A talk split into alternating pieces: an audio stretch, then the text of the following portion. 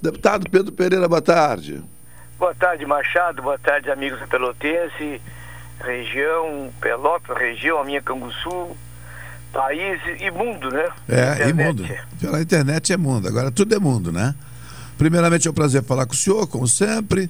E a sua assessoria sempre com muita presteza nos informa aí das, das ocorrências.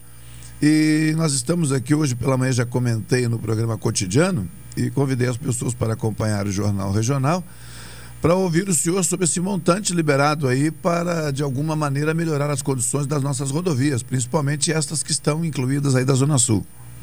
Exatamente, Machado. Graças a, ao governo Eduardo Leite, que está fazendo um belo trabalho, o Estado vinha aplicando nos últimos anos em torno de 150 milhões ano em infraestrutura. Quando se fala em infraestrutura, se fala em estradas é, asfaltadas, não asfaltadas, é, hidrovias, tudo, infraestrutura. O governo Eduardo agora, graças às reformas, onde ele economizou mais de um bilhão por ano, e agora as privatizações da Sulgás, da CE e outras que virão, o Estado está aplicando, estará aplicando nos próximos meses, entre esse ano e o ano que vem, em torno de 1 bilhão e 300 milhões de reais de uma vez só. Graças a isso, ficou inicialmente para a nossa região, para o nosso Coreia do Sul, em torno de 110 milhões. E eu indiquei algumas obras, e graças a Deus praticamente todas foram aprovadas, começando, começando pela conservação, uma capa asfáltica, alguns trechos ali de Canguçu São Lourenço, que está muito ruim, roçada, é, colocação de placas, depois, ah, eu, principalmente ali no Posto Branco, Erval, uma nova capa, pintura, também a recuperação da RS 471 que sai de Canguçu, encruzilhada Pantano Grande, é, Pantano Grande, também lá embaixo no Aceguá, estrada que liga vai a Colônia Nova, que é um hospital importante da região. Também estamos terminando esses 3 quilômetros que, que ligam a 2 a BR 3, 293 ao Cerrito, faltam em torno de 3 quilômetros. Também ah, e, e uma, essa parte do porto aí de Rio Grande, são 7 quilômetros. E lá é o Chuí, que liga o Chuí à Barra do Chuí, que é importante também para o veraneio e uma cidade importante, uma resto importante. E acrescentamos algumas obras novas. Entre elas, o asfaltamento de 10 quilômetros de Canguçu, começando na Vila da Lacerda, na BR 392, 10 quilômetros em direção a Piratini e depois, numa segunda etapa, mais 10 quilômetros, ela passa a se chamar 702, da Vila do Cancelão, a cidade de Piratini. Então serão 20 quilômetros asfaltados de Canguçu a Piratini. Inicialmente começando em Canguçu, 10 quilômetros em direção a Piratini, e depois aqueles 10 quilômetros, não chega bem 10, da Sim. Vila do Cancelão a Piratini. Aqui o cancelão é, é, é, interno ali entre o limite de Canguçu e Piratini? É, é, ali, ali passa a se chamar 702, que na Sim. realidade, Machado de ouvintes, a 265, ela começa na 116 de São Lourenço, vai até Pinheiro Machado. Uhum. Só que ali do cancelão, ela desvia, tem um desvio. Sim. Do cancelão até a cidade de Piratini, ela passa a se chamar 702, 702. Uhum. Ali moram em torno de, naquele trecho ali, 2.600 pessoas. Sim. Então, ali é o segundo lote. O governo fez o projeto em três lotes. Primeiro Sim. lote, Canguçu, 10 quilômetros. Segundo lote, o Cancelão, a Piratini. E terceiro lote vai ficar no meio para a gente tentar fazer nos próximos governos. É. Deputado, como é que fica a execução? Porque nós falamos aqui em liberação de recursos, agora, para quem não, não sabe, confesso que eu também, neste momento, não tenho essa informação. É, Há a liberação de recursos por conta da proposta de emenda e, naturalmente, por conta de projetos. Agora, a fase de execução está incluída em tudo isso? Como é que funciona agora? Não, Machado, nessas obras que eu falei, por exemplo, uh, Canguçu São Lourenço, Canguçu Encruzilhada Pantano, lá embaixo no Aceguá, uh, é, também ali uh, o término da, do Cerrito, esse o dinheiro já está reservado esse é, na realidade o Cerrito ali são 4 milhões e pouco, uh, Canguçu, São Lourenço é 6 milhões e pouco, a 471 é 4 milhões e pouco, isso o dinheiro está segurado. Ah, e o, agora, quanto ao asfalto novo, no caso, Canguçu, Piratini, Piratini, Cancelão, ali, aqueles 20 quilômetros, ali o projeto começou a ser, ser elaborado agora, uhum. demora de 3 a 4 meses o projeto, depois veio o processo licitatório, Sim. essa obra será para o ano que vem. Tá. Claro, e aí o governo vai contar já, agora, em fim de junho, está marcada a privatização, ah, o, o, bater o martelo, como se diz, da CE Transmissão, que vai gerar para o Estado entre um bi e meio, um bi 750 milhões. Depois de outubro, a CE Geração, que vai render a mesma quantia, entre um bi e meio, um bi 750. Em torno de, de 3 bi a 3 bi e meio, essas duas, entre junho e outubro. E o Estado vai contar com dinheiro para o ano que vem. Mas o que é, o que é manutenção já desde agora, só para começar agora já, final de junho e julho, e as obras que precisam de projeto e de licitação para o ano que vem. Uhum. Tá, ok. É, o, todas elas executadas pelo DAIR ou são terceiros? Ou tem não, um misto aí de. Não, isso é. O, o, o DAIR abre concorrência, licitação, né? Sim. E aí as empresas que vão. Que vão Sim, mas ele é o gerente, ele é o gerente da, da execução. O DAIR é o gerente, o governo é o gerente. Sim. É diferente, né, Machado, da, da outra parte que o governo está fazendo concessão por 30 anos de algumas rodovias, né? Pois é. Que é o caso daquela que vai para Santa Maria, Carazinho, aí eles vão se comprometer em fazer duplicação, mas aí vai ter praça de pedágio. É, esse é outro programa. Como é que ficou, deputado, justamente nesse sentido aí, a negociação com a Ecosul? Em que pé estamos? Não, a Ecosul, primeiro, a gente encaminhou um pedido de informação, porque há um, há um comentário que a Ecosul nem poderia nem poderia tentar Sim, uma lembro disso na nossa última conversa. É, é, porque ela já havia feito. Ainda não temos resposta. Agora, a Ecosul, é, o contrato vence só em abril de 2026, né? É daqui cinco anos. Ou seja, seria precipitado. que é a galinha é. dos ovos de ouro, né, Machado? Seria precipitado aprofundarmos a questão Exatamente. agora, inclusive. E, e eu digo aqui, na minha opinião, a Ecosul presta um serviço muito ruim. Muito ruim. Deixa muito a desejar.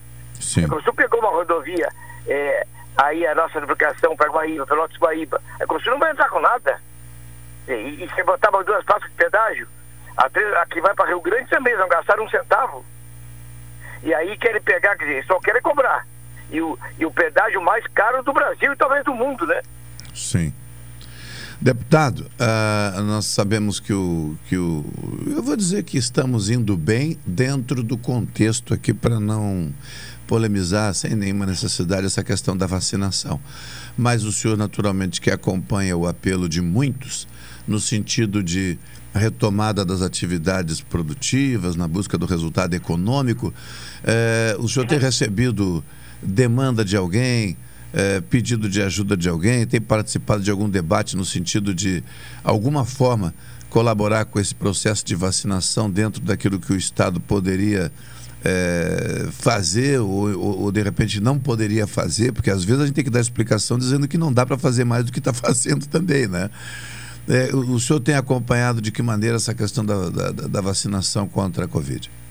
É, Machado, isso é uma coisa muito triste, né? Muito, nós já estamos com quase 500 mil óbitos a nível de país, quase 29 mil aqui no estado, e a tendência é continuar piorando, porque a terceira, terceira onda está aí, né? está posta, não adianta a gente negar, e, e essas cepas novas são mais graves, tanto no sentido de, de gravidade da doença, como sentido de transmissão e de contágio.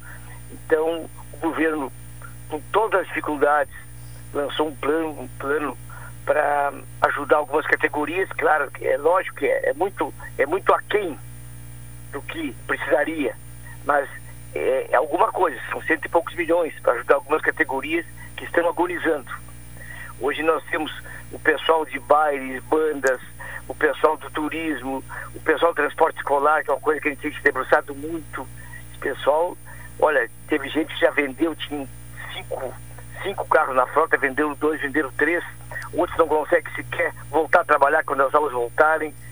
É, deputado, inclusive. é muito delicada. É, inclusive, eh, quando eu lhe fiz essa, eu lhe fiz essa questão, em razão, claro, de uma série de informações, uma delas, por exemplo, para ilustrar né, a, as pessoas que estão nos acompanhando, Pelotas, por exemplo, desde ontem, recebi aqui a informação do Centro das Indústrias, do CIPEL, é, encaminhou ontem os dados né, de trabalhadores da indústria aqui em Pelotas, e a proposta aqui é imunizar 12 mil trabalhadores uh, a partir das próximas semanas. E, e, isso trouxe e traz um, um ânimo, né, no sentido de que a indústria, que mal ou bem está conseguindo operar, possa daqui a pouco ter operação plena, né, a partir da vacinação dos seus trabalhadores. Nesse sentido, eu pergunto: mais, a, mais alguém aí procurou o senhor, algum setor? Não? O pessoal procura, Machado. A Machado, infelizmente, não existe outra fórmula mágica a não ser a vacina. Está aí o exemplo de Serrana, em São Paulo, onde vacinaram em torno de 75% da população e reduziu em 95% o número de óbitos e internações de UTIs. Ah, infelizmente, o governo federal demorou para comprar vacina, demorou muito, e eu não tenho dúvida, se tivesse comprado lá o ano passado, quando a Pfizer ofereceu 70 milhões de doses, o Brasil já estaria hoje quase todo vacinado.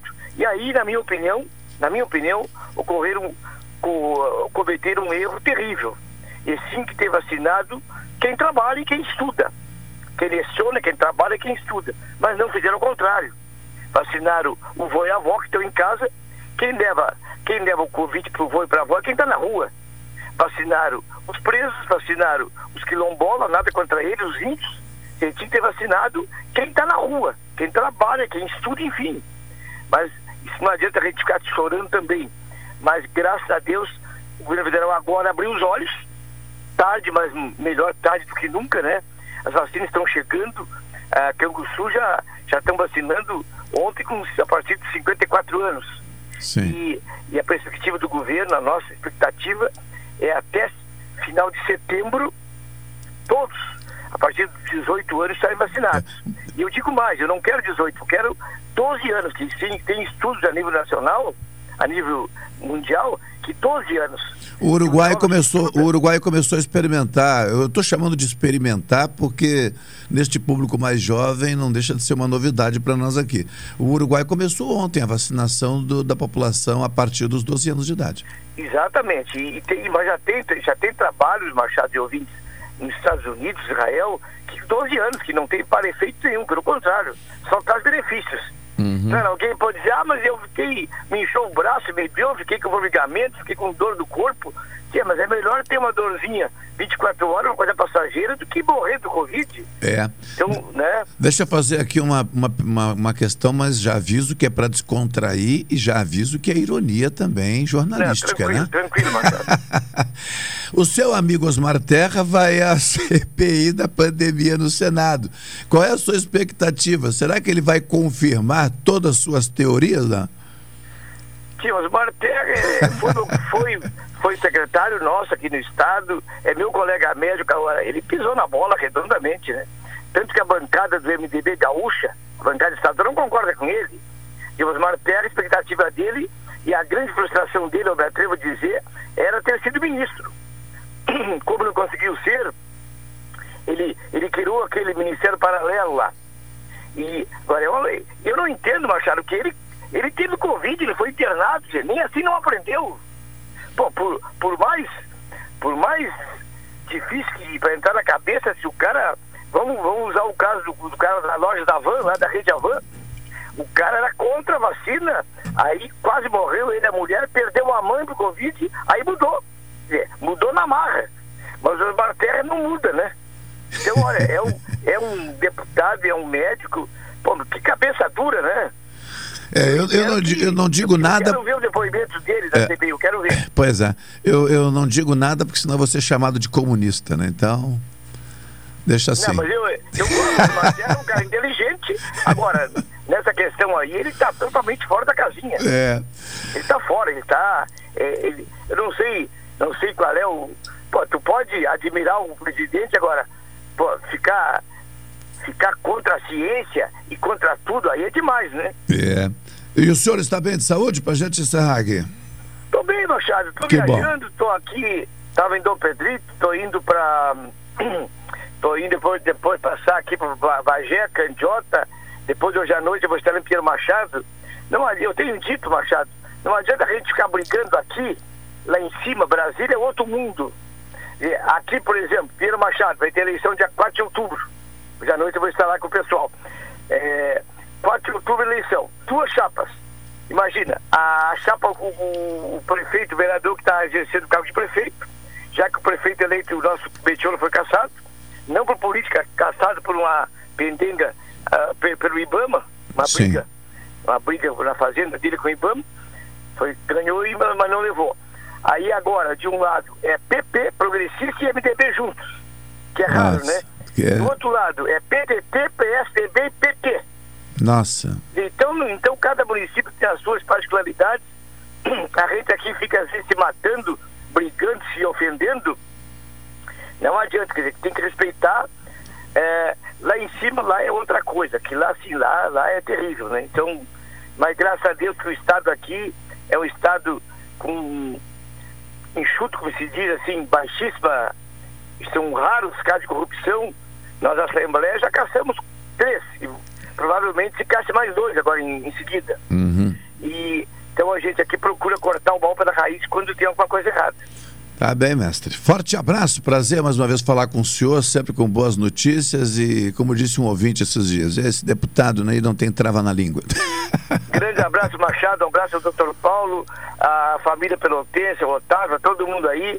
E a Pelotense faz parte da nossa vida. Grande Ah. abraço e vamos continuar trabalhando em prol da nossa região, do nosso estado. É isso aí. Até a próxima.